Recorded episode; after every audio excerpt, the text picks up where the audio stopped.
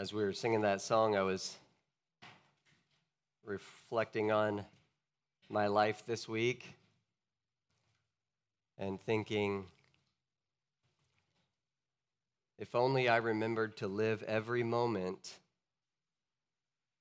with the view, all I have is Christ. All we have is Christ. What if we asked ourselves this question at the end of every short season or at the end of a day? How successful was I today in the mission Jesus has given to his followers? Belonging to him and being used by him, set apart to him and sent as his representative. And then for me and, and others in any capacity of servant leadership, How successful was I in unifying believers around these central tenets and striving together toward this goal? Perhaps we're willing to ask these evaluative questions, but then we also ask ourselves how do we measure success? What does success look like in such endeavors to be set apart and sent? Well, how do we think that Jesus would measure success? Or how is Jesus measuring our success? The question isn't how do we measure success from the world's perspective or even from our perspective? The question is how does God measure it in our lives? Let's pray and then we'll look together at Acts chapter 14.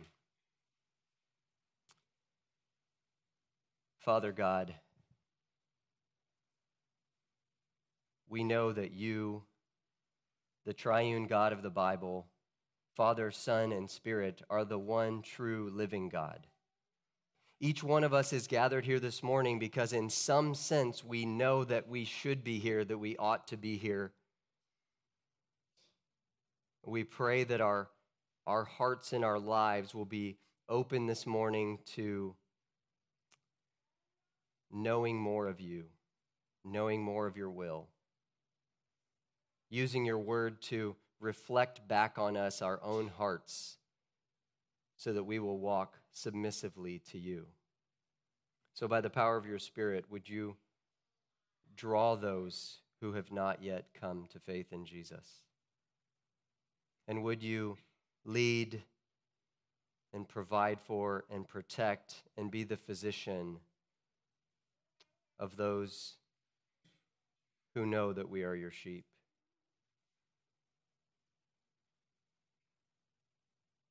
Today, Father, help us to see from the example of the missionary lives of Paul and Barnabas and the way that Luke portrays that in Acts. Help us to be able to measure success from heaven's perspective, your perspective, and not an earthly one. In Jesus' name, amen. I'm going to argue from the text today in Acts chapter 14 that Luke is, is indeed writing about the success of this mission as Paul and Barnabas are in the midst of their first missionary journey. But that success isn't me- measured by popular acceptance, it isn't measured by personal accolades, and it isn't even measured by an ability to evade persecution. Paul and Barnabas are successful by faithfully living and proclaiming the gospel.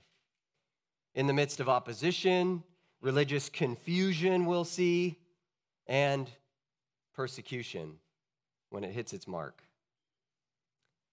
This is the second half of their first missionary journey, and they have now moved on to Iconium. So there we catch up with Paul and Barnabas to see there is success in the mission from heaven's perspective, but much less success in the world's eyes in the city of Iconium. Read with me in Acts chapter 14, verses 1 through 7. Now at Iconium, they entered together into the Jewish synagogue and spoke in such a way that a great number of Jews, of both Jews and Greeks, believed. But the unbelieving Jews stirred up the Gentiles and poisoned their minds against the brothers So they remained for a long time, speaking boldly for the Lord, who bore witness to the word of his grace, granting signs and wonders to be done by their hands. But the people of the city were divided. Some sided with the Jews and some with the apostles. And when an attempt was made by both Jews, both Gentiles and Jews, with their rulers to mistreat them and to stone them, they learned of it and fled to Lystra and Derbe, cities of Lycaonia, and to the surrounding country, and there they continued to preach the gospel. I want us to take note from Paul and Barnabas' ministry here that Christian success is measured not by popular acceptance, but by faithfully living and proclaiming the gospel. Now, again, I think there's no question that Luke portrays this first missionary endeavor as a success. But we might lose perspective and think that when he says a great number of both Jews and Greeks believed, that that would be the measure of success from a worldly perspective as well. No, that anyone believes is a huge success from a heavenly perspective because people are trusting in Christ. All glory to God because it's all His grace and His doing. But from a worldly perspective, we should see that what happens in Iconium, as it did in Pisidian Antioch, isn't good enough. This isn't success from the world's perspective. What we see happen is that there are hard hearted, unbelieving Jews willing to team up with unlikely Gentile allies. These Gentiles are, are those who worship pagan deities of all shapes and sizes, and yet they ally themselves together. They do this, the Jews do this by poisoning their minds against the, the followers of Christ. No doubt twisting what Paul and Barnabas believe and how they behave to make them sound like they're a threat of some kind. Therefore, they stayed for a long time. Wait, what? when it looks from the outside like things are going south, as they did in the last city, they keep speaking boldly for the Lord. The door isn't shut, so they keep faithfully pro- proclaiming the gospel. And God reinforces this word of his grace that they are speaking God reinforces it, bearing witness in the power of his Spirit by granting signs and wonders to be done at their hands. Again, the heavenly perspective equals any amazing display of God's power is a massive success. I know you're probably not like me, but I always try to picture what the angels do. I picture the angels like, do it again, God. Do it again. That was awesome. The earthly perspective is that although people might be impressed by these displays of power, they are yet divided, some siding with the Jews and some with the apostles. And once again, the opposition coalition unites and pushes them out with threats of mistreating them and stoning them. Paul and Barnabas are, are wise enough not to stand around and just wait for a stoning, so they flee Iconium to another region around Lystra and Derbe. And what will they do there? Continue to preach the gospel, faithfully living and proclaiming that Jesus is Lord. How should Paul and Barnabas then view the success of their Christian life and mission in Iconium? Was it a grand success? We're tempted to hear the numbers, a great many believed. We're tempted to hear those numbers and say yes. But that's only partially the right answer. For Paul and Barnabas, without a right perspective, a heavenly perspective, they would have been tempted to see Iconium and Antioch before that as a failure. I'm afraid that even a, a rousing, motivating church vision that is about changing our city is dangerously close to this kind of worldly ideal and perspective. No doubt Christians should live for Christ in every sphere and aim to have the light of God's truth shine into every and all situations. But what is the goal? And what is the measurement of success? Let's focus our measurement of success on regularly evaluating how am I doing in living like Jesus? And how am I doing in building his church? By God's own working, individual hearts will submit to faith, will submit in faith to Jesus. But this is not something within our power to manipulate or control, nor should it be. So we measure success by obedience to Christ. We measure success by obedience to Christ. We should see something similar as the mission moves into the region of Lystra and Derbe in Lycaonia. Look at verses 8 to 18. Now at Lystra, there was a man sitting who could not use his feet. He was crippled from birth and had never walked. We've heard similar things in Luke and Acts. This is the fourth such situation. This crippled man listened to Paul speaking Paul was presenting the gospel, and Paul, looking intently at him and seeing that he had faith to be made well, Paul said in a loud voice, Stand upright on your feet. And he sprang up and began walking. And when the crowd saw what Paul had done, they lifted up their voices, saying in Lycaonian, The gods have come down to us in the likeness of men. Barnabas they called Zeus and Paul Hermes because he was the chief speaker. And to make matters better, worse, and the priest of Zeus, whose temple was at the entrance to the city, brought oxen and garlands to the gates and wanted to offer sacrifice with the crowds to Paul and Barnabas, Zeus and Hermes. But when the apostles Barnabas and Paul heard of it, they tore their garments and rushed out into the crowd, crying out, Men, why are you doing these things? We also are men of like nature with you. And we bring you good news that you should turn from these vain things to a living God who made the heaven and earth and the sea and all that is in them in past generations, he allowed all nations to walk in their own ways. Yet he did not leave them without witness, for he did good by giving you rains from heaven and fruitful seasons, satisfying your hearts with food and gladness.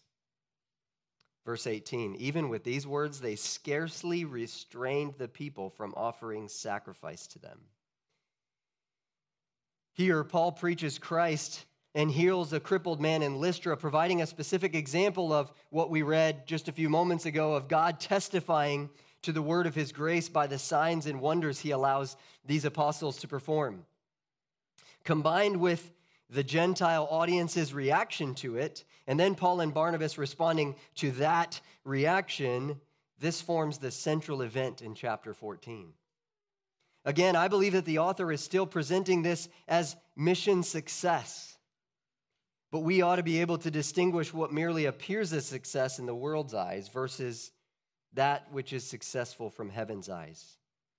Christian success is measured not by personal accolades, not by recognition,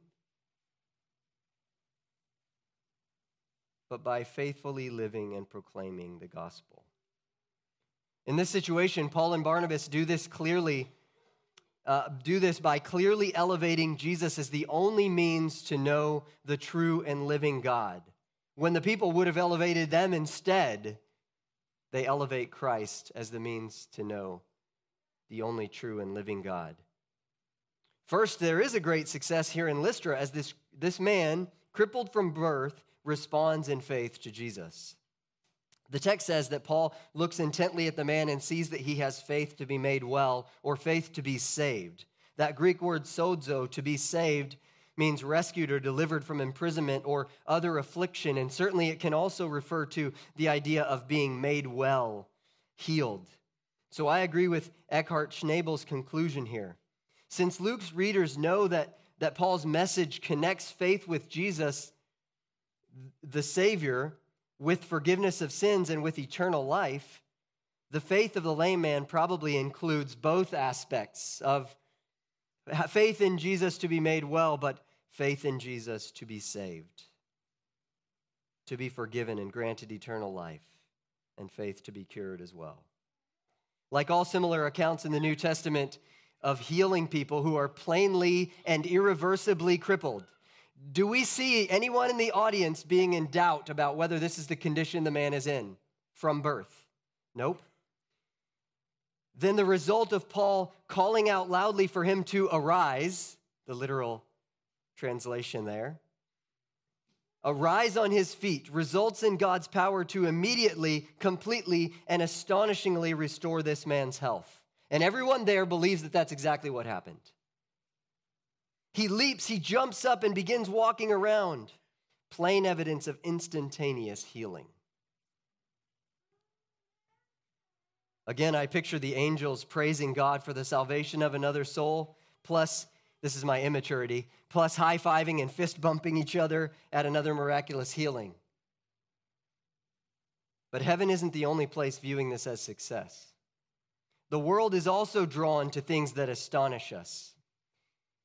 And those who are religious in this world are particularly drawn to the miraculous. Ooh, this is a sign of the gods. When we see the miraculous, we feel like we recognize the intervention of God. What about the care and control and providence of a God who sustains all things by the word of his power. An important part of this episode is the reaction of these Gentiles who worship Greek pagan deities. There's a regional tradition from this part of the world at the time, from a, from a previous legend, that, that Zeus and Hermes had, had supposedly once come before in, in human form, but, but that almost no one acknowledged them or, or provided them with hospitality. If that's the case, then these people would, would not want to make the same mistake again. They're ready to show their receptiveness if the gods have come down to us in the likeness of men. Zeus would have been the chief of gods, the highest and the strongest of the Greek gods, whom this enthusiastic crowd associates with Barnabas.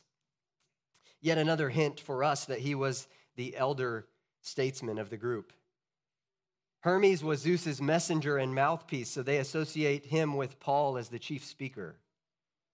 Now, because this audience has this reaction, when they start responding this way, they're doing so, Luke tells us, in their, their own dialect of Lycaonian. So it seems that Paul and Barnabas don't realize immediately what is happening.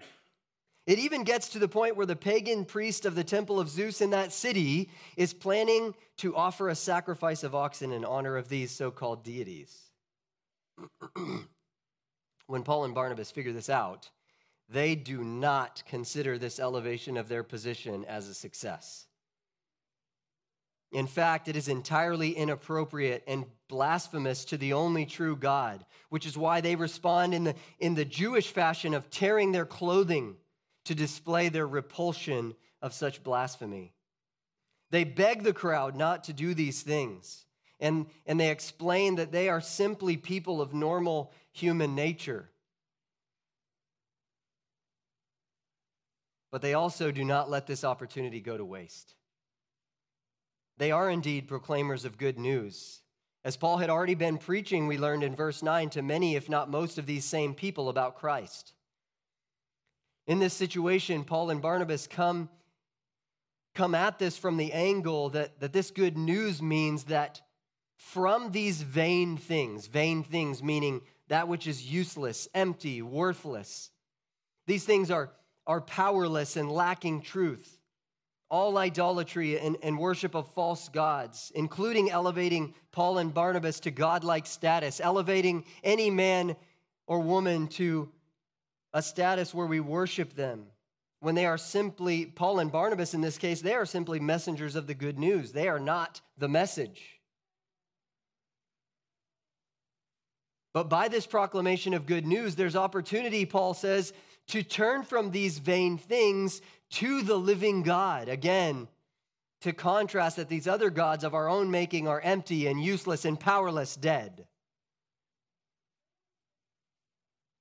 This living God, in fact, created all things the heaven and earth and the sea and all that is in them, Maybe your mind, if you remember, is drawn to Acts chapter 17 when Paul talks to the Gentiles at Areopagus and says similar things to this to begin to get an in, to introduce the topic to them. No, there is a true God. You don't know him, but we know him, and we have come to tell you of this God. And that's the beginning of their inroads. Remember how we, we said to earlier, we have to teach people to fear God first when they're unlike the Jews or unlike some of you growing up in a Christian family.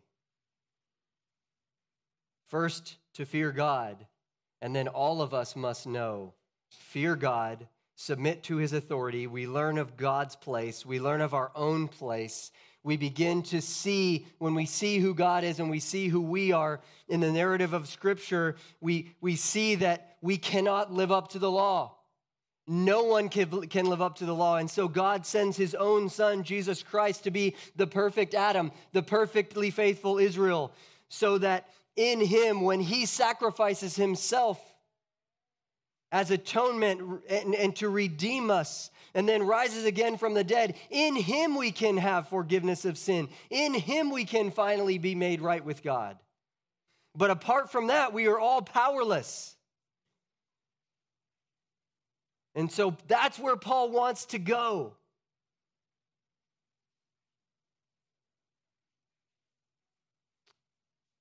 We see in verses 16 and 17, he continues this one true living God has been patient with the nations for, for all this time in, in past generations, permitting them to walk in their own wayward paths. Even so, he has, he has been bearing witness to his existence. This sounds like the early chapters of Romans. He has been bearing witness, especially Romans 1.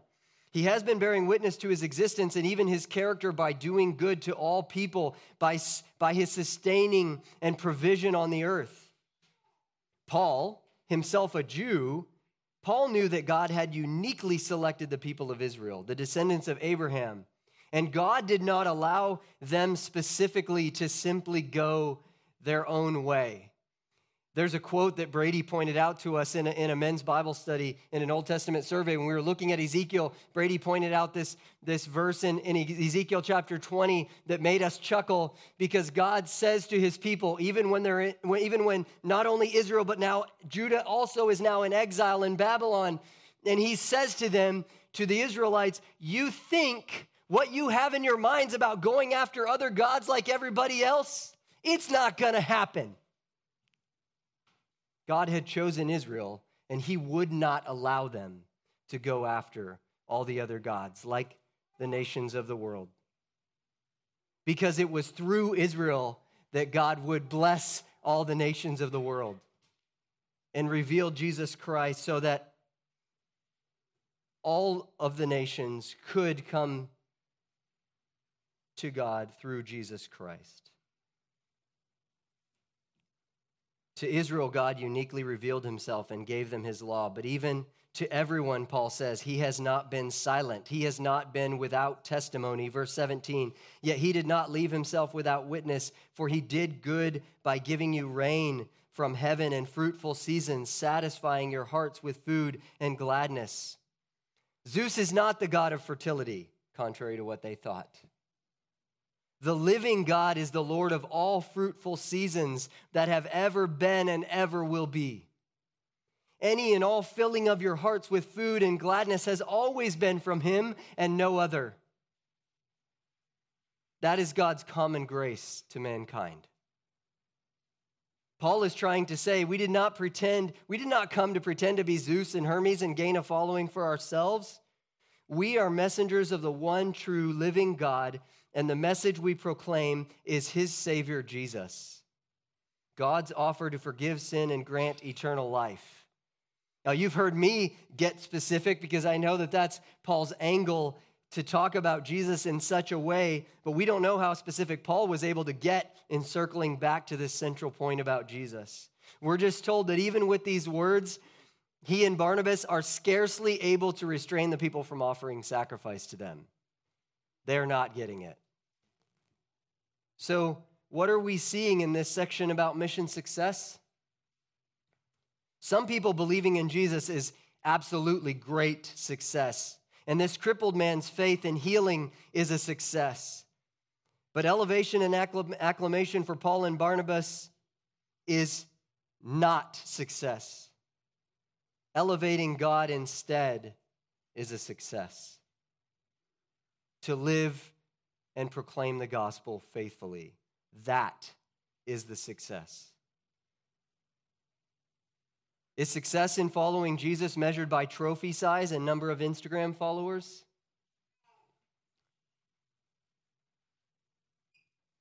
You're the greatest Christian I know. You deserve a gold star. This Christian is so impressive. Look at the number, number of people who follow his tweets. Or is success in the Christian life measured by faithfulness to be like Jesus and build his church? Many a heart, even ones that begin with faithfulness as the goal, have been lured into sin by this wrong measurement of success, either numerical following or personal recognition. And such is even a key feature of false teachers Careful examination betrays an underlying motivation for an acceptance of acclaim and wealth for themselves. This is not to say that there cannot be such a thing as a faithful follower of Christ who has become well known, but such is not their primary goal nor their litmus test for success. The litmus test is faithfulness, obedience to Christ. Paul and Barnabas and Luke would have us know that success is measured not by popular acceptance, nor by personal accolades, but by faithfully living and proclaiming the gospel. Okay, so we're seeing how these missionaries handle various situations opposition to Christ, how they handle, the, handle themselves in the face of religious confusion, and even now when persecution hits its mark. Look at verses 19 to 21. But Jews came from Antioch, some 90 miles away, and Iconium, another 20 miles away from Lystra. And having persuaded the crowds, they stoned Paul and dragged him out of the city, supposing that he was dead. And when the disciples gathered around him, Paul rose up and entered the city, and on the next day he went on with Barnabas to Derbe. And I want to read verse 21, although we'll look at it again next time when they had preached the gospel in that city and made many disciples, they returned to Lystra and to Iconium and to Antioch. In a situation such as this, what does success look like for these missionaries? When something like this happens, how do we de- define the success of God's mission? Has God failed in his mission? Has God failed Paul? God's success is measured not by averting all, all persecution for his people, but by enabling us to faithfully live and proclaim the gospel. At Lystra, Paul and Barnabas, Paul, Paul and Barnabas' bold proclamation in past locations literally catches up to them. Opponents from Antioch and Iconium, especially the Jews who view them as a threat, we have been told that they are motivated by jealousy. These Jews convinced the crowds to turn against them, who were not long ago wanting to sacrifice uh, or wanting to, to yes, m- make a, a sacrificial offering to them. Sound familiar? From Hosanna to crucify him. Crucify him. Paul is stoned, the practice of executing a person by throwing stones at them, and he's dragged out of the city. They suppose he's dead. They evidently leave him there. But God preserved his life at this juncture. And Paul is able to get up and return with the disciples back into the city for one more night to leave the following day with Barnabas for Derbe. So Paul leaves, beaten and battered, nearly dead. If we do not view this through heaven's eyes, there's no question that we would not call this a success. But God has allowed them to faithfully proclaim Christ, and in each place, He has used that word of the gospel to bring people to saving faith in Jesus. Not only has God empowered that, but He grants them strength to preach in Derbe and make many disciples there. And He grants them courage to return to these cities to strengthen and encourage the saints. That's success. So we do not give in to discouragement because of persecution. And we do not give in to discouragement about what we might perceive as failure or even discouragement because of our sin and the sin of others. Jesus didn't say this would be easy, but he did promise that it would succeed. We just have to make sure we know what success looks like. Success is this Christ is building his church. Christ is building his church. And therefore, success for us is that we are his, we belong to him, and him we proclaim. We measure success by obedience to Christ. So, church, let's focus our measurement of success on regularly evaluating how am I doing in knowing God through Jesus? How am I doing in submitting to his way of seeing things? And how am I doing in faithfully proclaiming Christ to others? We'll never do this perfectly, so we must measure success by trusting God to use his own truth in people's lives and by trusting God to keep maturing us as well. But we'll have to be like Paul and Barnabas. We must keep coming back to measuring success not by numerical impact, nor by the attention we've garnered, positively or negatively, but by simple faithfulness to live like Jesus and to proclaim Jesus.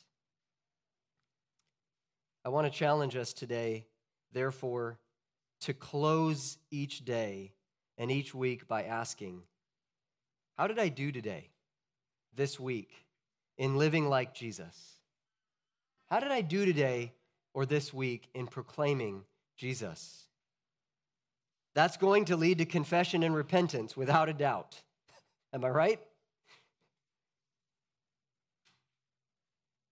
But when we but then we will lie down and sleep in peace, knowing forgiveness and trust and God's continued work in us. And so I, I, challenge us too to also begin each day and begin each week. The Lord's Day is on Sunday, the first day of the week. I encourage us to begin each day and begin each week by praying dependently and planning intentionally to pursue faithfulness in living and proclaiming the gospel. Let's pray.